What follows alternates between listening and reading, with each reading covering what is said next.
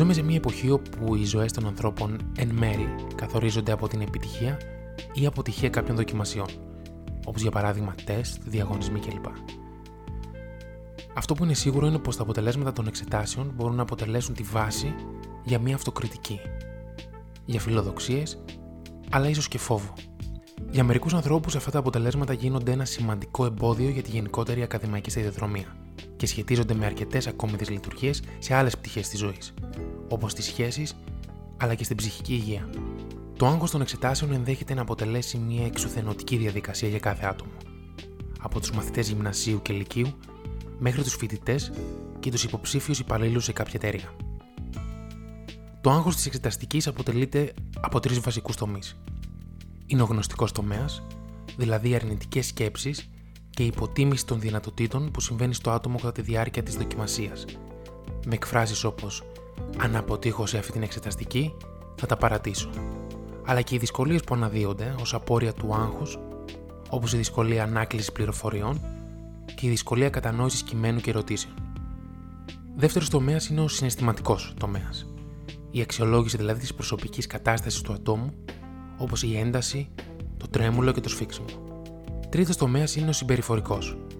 Η αποφυγή και η αναβολή της εξεταστικής, ελλειπής πληροφόρηση και γνώση του αντικειμένου εξέτασης.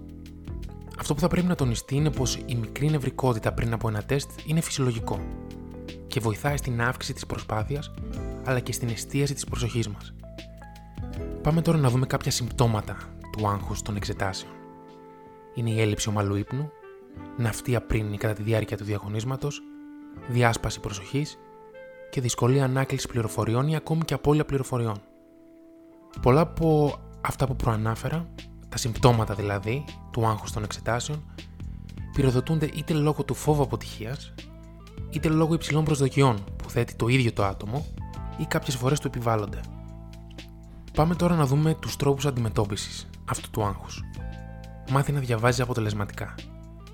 Σίγουρα νιώθεις πιο άνετα όταν διαβάζει συστηματικά και εξασκήσεις συνεχώς την ύλη που πρόκειται να αντιμετωπίσει στην εξεταστική. Διατήρησε το πλάνο που έχεις ξαναδοκιμάσει. Προσπάθησε να ανακαλύψεις τι δουλεύει περισσότερο για εσένα.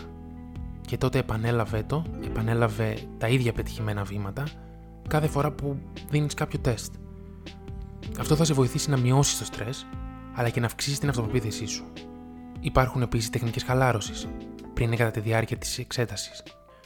Οι αερόβιες ασκήσεις, όπως το περπάτημα την ημέρα της εξέτασης, αποτελούν ζωτικό παράγοντα μείωσης του άγχους. Βαθιές αναπνοές και σωστή διαχείριση της αναπνοής, κλείνοντας τα μάτια και ανακαλώντας ευχάριστες εικόνες. Η διατροφή παίζει σημαντικό ρόλο. Το μυαλό χρειάζεται καύσιμα για να λειτουργήσει. Η καλή διατροφή την ημέρα της εξέτασης είναι απαραίτητη, αλλά και η κατανάλωση αρκετής ποσότητας νερού. Προσπάθησε να αποφύγεις τον καφέ, τα αναψυκτικά που περιέχουν μεγάλη ποσότητα ζάχαρη, όπως και τα ενεργειακά ποτά που περιέχουν καφέινη. Συμπλήρωσε ώρες ύπνου. Ο ύπνος συνδέεται άμεσα με την αύξηση της ακαδημαϊκής απόδοσης. Και πολλές φορές μπορεί να μην είναι η ποσότητα του ύπνου, αν δηλαδή κοιμόμαστε 7, 8 ή 9 ώρες, αλλά είναι η ποιότητα αυτών των ωρών. Μίλησε με τον καθηγητή τον δάσκαλός σου. Προσπάθησε να σιγουρέψεις πως κατανοείς πλήρως τη δομή του διαγωνίσματός σου. Επιπλέον, ενημέρωσε τον καθηγητή τον δάσκαλό σου για το άγχος που νιώθεις σε κάθε διαγώνισμα και ίσως μπορεί να σου προτείνει κάποιες αποτελεσματικές μεθόδους αντιμετώπισης. Πάρα πολύ σημαντικό να μην αγνοείς τη μαθησιακή δυσλειτουργία. Δυσλειτουργίες όπως η δυσλεξία και η διαταραχή ελληματικής προσοχής θα πρέπει να ερευνώνται περαιτέρω, αλλά και να γνωστοποιούνται στους εξεταστές καθώς πολλές φορές δίνεται επιπλέον χρόνος στα διαγωνίσματα ή αλλάζει ο τρόπος εξέτασης από γραπτά σε προφορικά. Συμβουλευτική. Μέσω της ψυχοθεραπείας μπορεί να υπάρξει σημαντική βελτίωση στην πρόληψη και αντιμετώπιση των κρίσεων άγχους στην εξεταστική. Όποιου τρόπου αντιμετώπισης άγχους και αν διαλέξεις, ελπίζω στο επόμενο διαγώνισμα να πετύχεις αυτό που πραγματικά θέλεις και γι' αυτό το οποίο έχεις προετοιμαστεί.